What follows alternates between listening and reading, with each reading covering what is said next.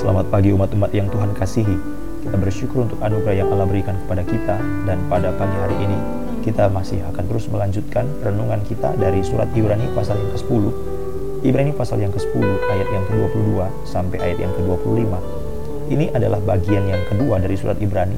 Jadi kalau surat Ibrani itu ada 13 pasal, maka sebenarnya itu dapat dibagi kepada dua bagian. Bagian pertama adalah kemuliaan Yesus Kristus dan bagian yang kedua adalah kemuliaan dari gerejanya. Jadi kemuliaan dari orang-orang yang percaya kepada Yesus Kristus yang telah menerima dia sebagai Tuhan dan Juru Selamat. Nah, mulai pasal 1 sampai pasal yang ke-10 ayat yang ke-18 semuanya menceritakan tentang kemuliaan Kristus. Apa yang Kristus lakukan, apa yang Kristus kerjakan, siapa dia, bagaimana dia lebih besar, lebih unggul daripada segala sesuatu yang diagungkan oleh orang-orang Ibrani yang pernah dipakai oleh Allah pada masa lalu, pada masa lampau untuk menyatakan kehendaknya. Musa, Yesus lebih besar daripada Musa. Abraham, Yesus lebih besar daripada Abraham. Malaikat-malaikat, Yesus lebih besar daripada malaikat-malaikat. Jadi semuanya itu adalah bagian-bagian, elemen-elemen yang dipakai oleh Allah dalam menyatakan kehendaknya, dalam menyatakan kemuliaannya pada masa perjanjian lama. Namun Kristus lebih besar dan pada waktu kita membaca surat Ibrani pada bagian awal sampai pada pasal 10 ayat 18, maka kita temukan di sana suatu uraian, paparan, suatu gambaran yang lebih jelas bagaimana Kristus bisa disebut dalam hal apa dia menjadi mulia, lebih besar daripada semua itu. Nah, begitu masuk pada pasal 19, pasal 10 ayat 19, maka kita diajak untuk melihat tentang orang-orang yang percaya, yaitu kemuliaan gerejanya. Jadi yang pertama adalah kemuliaan Kristus, yang oleh Kristus itulah dia mati di kayu salib, dia tebus dosa, dia curahkan darah, dia percikan menjadi darah yang suci murni menyucikan segala sesuatu, termasuk yang penting adalah menyucikan, mengundang satu kelompok yang namanya gereja, orang-orang yang ditebus dengan darahnya, yang disebut dengan saudara-saudara Yesus. Dalam ayat 19 ini undangan, oleh darah Yesus kita sekarang penuh keberanian masuk ke tempat kudus. Mari kita membaca ayat 22 sampai ayat yang ke-25. Demikianlah firman Allah. Karena itu, marilah kita menghadap Allah dengan hati yang tulus ikhlas dan, dan keyakinan iman yang teguh. Oleh karena hati kita telah dibersihkan dari hati nurani yang jahat dan tubuh kita telah dibasuh dengan air yang murni. Marilah kita teguh berpegang pada pengakuan tentang pengharapan kita, sebab Ia yang menjanjikannya setia. Dan marilah kita saling memperhatikan supaya kita saling mendorong dalam kasih, dalam pekerjaan baik Janganlah kita menjauhkan diri dari pertemuan-pertemuan ibadah kita seperti yang dibiasakan oleh beberapa orang. Tetapi marilah kita saling menasihati dan semakin giat melakukannya menjelang hari Tuhan yang mendekat. Umat-umat yang dikasih Tuhan, pada waktu kita membaca bagian ini maka kita akan sampai kepada tiga hal yang penting yang diberitakan sebagai sesuatu elemen waktu kita datang kepada Allah, yaitu dengan iman, yang kedua ayat yang ke-23, dengan pengharapan, ayat yang ke-24 dan 25 dengan kasih. Jadi marilah kita menghadap Allah. Iman bukan oleh kekuatan manusia, bukan berasal dari manusia, tetapi pemberian Allah. Demikian juga pada waktu kita memiliki iman, ini adalah sesuatu hal yang terus bertumbuh, berkembang, dan diletakkan pada suatu pengharapan. Dalam ayat 23 dikatakan, marilah kita. Jadi kata ini disebut marilah tiga kali. 22, marilah kita iman. 23, marilah kita pengharapan. Dan yang ketiga, marilah kita kasih. Jadi semuanya pasal 22, marilah kita iman. Pasal 10:23, marilah kita pengharapan. 10:24, marilah kita kasih. Jadi suatu ajakan, suatu undangan yang diberikan oleh Tuhan. Dasarnya iman bukan dari manusia, tetapi dari Allah. Sesuatu kerinduan yang terus-menerus akan bertumbuh. Karena apa? Karena iman suatu pertumbuhan, sesuatu kerinduan yang terus-menerus haus dan lapar yang tidak pernah berhenti. Karena apa? Karena iman. Iman bukan dari manusia, tetapi yang diberikan oleh Allah. Tetapi dalam diri saya adalah satu willingness, kerelaan yang terus-menerus diurapi oleh Tuhan. Itu akan bertumbuh. Jadi, ini merupakan suatu anugerah yang dikerjakan Allah. Dan itu dilanjutkan, saudara-saudara, diletakkan dalam suatu model yang disebut dengan pengharapan. Dalam ayat yang ke-23, kita teguh berpegang pada pengakuan tentang pengharapan kita saudara-saudara dikasih Tuhan bahwa pada waktu kita beriman, iman itu harus betul real dalam kehidupan, dalam kelakuan, dalam setiap pikiran. Itu harus real. Jadi iman adalah anugerah Allah. Amin. Dan dari mana dia muncul? Dari pendengaran akan firman Kristus. Itu semua adalah pekerjaan Allah. Jadi misalnya begini saudara, kalau saudara mendengarkan firman Tuhan, mendengar khotbah, lalu khotbah itu begitu menggerakkan hati saudara. Setelah dia menggerakkan hati saudara, Roh Kudus tidak bekerja hanya sampai di situ. Dia tidak hanya menginginkan saudara supaya engkau terharu, tidak. Roh Kudus bekerja menggerakkan, menggugah hatimu. Amin. Tetapi Roh Kudus tidak mau hanya bekerja sampai di situ. Dia tidak hanya ingin berhenti sampai hati saudara terharu, tergugah. Tidak. Saudara mendengarkan firman Tuhan, lalu saudara insaf ya juga ya aku sadar ya kayaknya aku keliru aku salah ya itu pekerjaan roh kudus amin tetapi pada waktu roh kudus memberikan kepada kita iman menginsafkan kita membuat kita sadar membuat kita mulai mengerti membuat kita berpikir dengan jernih roh kudus tidak hanya bekerja sampai berhenti di situ saja saudara. Dia ingin supaya setelah saudara insaf setelah saudara sadar setelah saudara mem mem memahami kekeliruan-kekeliruanmu dan engkau mengambil keputusan ya saya salah. Saya harus kembali. Maka Tuhan ingin supaya apa yang telah engkau sadari, apa yang telah engkau insafi, apa yang telah terharu dalam jiwamu itu sekarang muncul nyata dalam apa? Dalam perbuatan, dalam kelakuan. Jadi bukan hanya batin kita yang berubah, tapi fisik jasmani kita juga berubah. Dalam segala hal yang kelihatan perilaku ini berubah. Nah, pada waktu kita mewujud nyatakan iman itu dalam kehidupan, nah inilah yang disebut dengan sesuatu pengharapan. Pengharapan. Jadi saudara-saudara yang dikasih Tuhan, pengharapan itu bukan hanya sekedar sesuatu yang bersifat eh, abstrak, bukan hanya sekedar sesuatu yang bersifat tidak nyata, bukan. Justru pengharapan itu juga sama seperti iman adalah sesuatu yang nyata. Ya, saudara-saudara, sesuatu yang nyata bahwa ini adalah suatu model daripada pada waktu saya melakukan segala sesuatu, maka saya mengerjakannya dengan pengharapan. Jadi inilah yang diharapkan dari kita bahwa pada waktu kita melakukan segala perbuatan iman kita, kita kerjakan itu dalam suatu pengharapan. Bukan pada suatu hal yang mendasarkan hanya sekedar opini atau pendapat, tidak.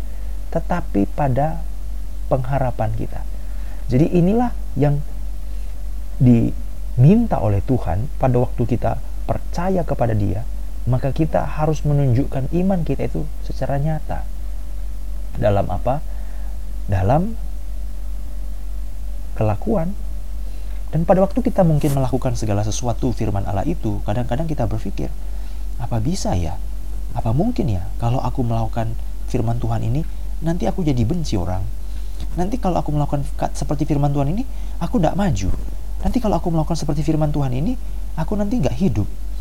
Aku tidak mungkin menjalankannya. Dalam hal inilah, saudara, menggabungkan atau mewujud nyatakan iman dalam pengharapan. Jadi saya berharap bahwa apa yang saya imani itu tidak akan mengecewakan. Roma pasal yang kelima, pengharapan tidak mengecewakan.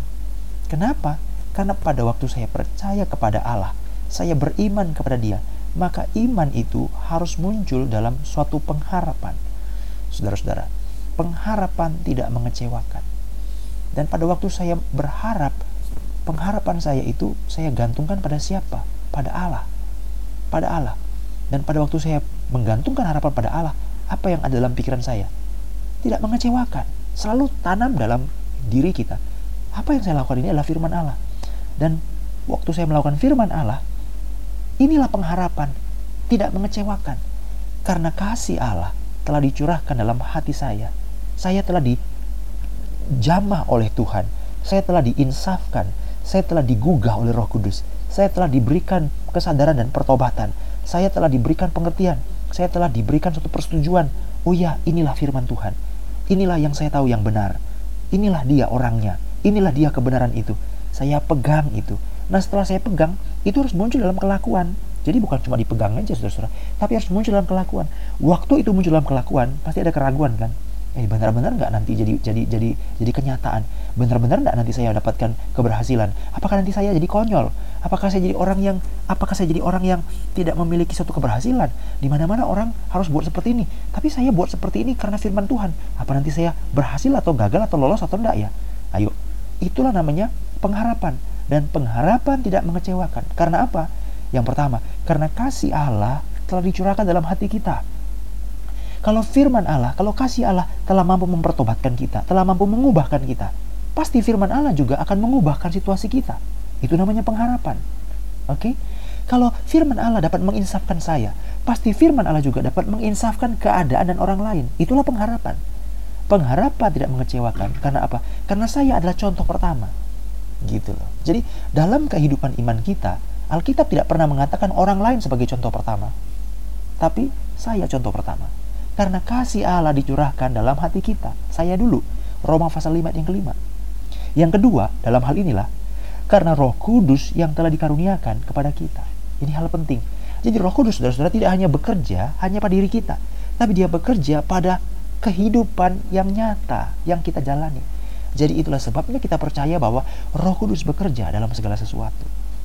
Mari kita melihat bahwa firman Allah ini akan nyata. Jadi sama seperti saudara-saudara, saudara ingin membuat apa? Tape ya, tape. Saudara sudah ambil apa namanya? ubinya, singkongnya, saudara sudah pegang raginya, tapi kalau ragi itu tidak ditaburkan, maka singkong itu, ubi itu tidak bisa jadi tape, saudara. Iya kan? Jadi ini adalah satu bukti kalau firman Allah itu betul-betul dalam hatimu dan engkau sudah terima. Engkau mengatakan, "Iya Tuhan, aku setuju, aku percaya, aku terima firman-Mu." Tapi kalau firman itu tidak engkau lakukan, engkau tidak praktekkan dalam hidup, maka firman itu tidak menjadi pengharapan. Dan Roh Kudus belum bekerja pada kehidupan. Maka Alkitab mengatakan, "Mari terima firman, wujud nyatakan." Dan Alkitab mengatakan, itulah yang disebut dengan pengharapan pengharapan itu akan jadi atau tidak jadi, itu bukan urusan kita, saudara. Pengharapan itu akan terbukti atau tidak terbukti, itu tidak urusan kita. Karena Alkitab mengatakan, saya bukti pertama, yaitu saya sendiri sudah ditaklukkan oleh roh kudus. Jadi kalau saya ditaklukkan oleh roh kudus, maka saya juga berpengharapan. Waktu saya lakukan firman Tuhan ini, yang lain juga akan ditaklukkan oleh roh kudus. Apakah nanti yang lain itu akan ditaklukkan seperti yang saya pikirkan? Itu bukan urusan saya. Itu urusan Tuhan. Nah itu sebabnya saudara-saudara selalu ada kelemahan kita dalam memahami pengharapan. Pengharapan bukanlah sesuatu yang dihasilkan sesuai dengan definisi manusia. Saya ulangi sekali lagi. Pengharapan bukanlah sesuatu yang dihasilkan sesuai dengan definisi manusia. Tetapi yang pasti adalah firman Allah telah menggaraminya. Tetapi yang pasti adalah firman Allah telah menggaraminya. Itu sebabnya waktu kita berbicara tentang pengharapan adalah dalam ayat 23, marilah kita teguh berpegang pada pengakuan tentang pengharapan kita jadi ini bicara masalah saya, bukan bicara masalah orang lain. Pengharapan kita, sebab ia yang menjanjikannya adalah setia. Jadi ini bukan bicara masalah sesuatu yang terjadi seperti apa yang saya bayangkan. Tetapi apa yang Allah telah kerjakan. Bahwa firman itu telah menggarami, menggarami kehidupan, menggarami masyarakat, menggalami kehidupan. Jadi kalau di kantor, Tuhan mengatakan bahwa kamu jangan korupsi ya, itu firman Allah. Ya Tuhan aku tidak korupsi. Lalu saudara tidak korupsi. Loh, nanti waktu saya tidak korupsi ya saya tidak jadi apa-apa dong. Itu bukan urusan kita. Karena apa? Yang penting adalah bahwa orang telah melihat ada suatu model, ada suatu kehidupan yang telah digarami oleh firman Allah. Yaitu apa? Melalui kehidupan saya. Itulah pengharapan. Jadi pengharapan itu nyata atau tidak nyata itu bukan definisi saya. Itu definisi Allah. Itu urusan Allah. Tetapi yang terjadi adalah bahwa di tengah-tengah kehidupan telah terjadi satu fakta. Yaitu ada orang yang telah menyaburkan benih firman Allah. Itu sebabnya kalau kita baca surat atau kitab Daniel, saudara-saudara, waktu kita baca kitab Daniel, ada suatu kenyataan bahwa pada waktu Sadrak Mesak di eh, apa namanya ya, dilemparkan ke dapur perapian. Saudara tahu apa jawaban daripada daripada apa namanya? Sadrak Mesak Abid Nego ini merupakan suatu hal yang sangat-sangat penting untuk kita garis bawahi ya. Pengharapan itu bukan definisi manusia ya. Pengharapan bukan definisi manusia, tetapi pengharapan itu adalah sesuatu definisi daripada Allah. Jadi apakah nanti itu merupakan sesuatu yang terjadi seperti kita bayangkan atau tidak, itu bukan urusan kita, itu urusan Allah. Ya. Lalu Daniel pasal 3 ayat yang ke-15. Sekarang jika kamu bersedia demi kamu mendengar bunyi sangkakala, seruling, kecapi, rebab, gambus, redam berbagai bunyi-bunyian, sujudlah menyembah patung yang kubuat itu. Tetapi jika kamu tidak menyembah, kamu nanti akan dicampakkan seketika itu juga nggak pakai lama ke dalam perapian yang menyala-nyala. Dan sekarang, dewa manakah yang dapat melepaskan kamu dari dalam tanganku? Waduh, berani sekali ya raja ini ya. Dewa manakah yang sanggup melepaskan kamu dari dalam tanganku? Tanganku lebih kuat daripada dewa mana pun juga.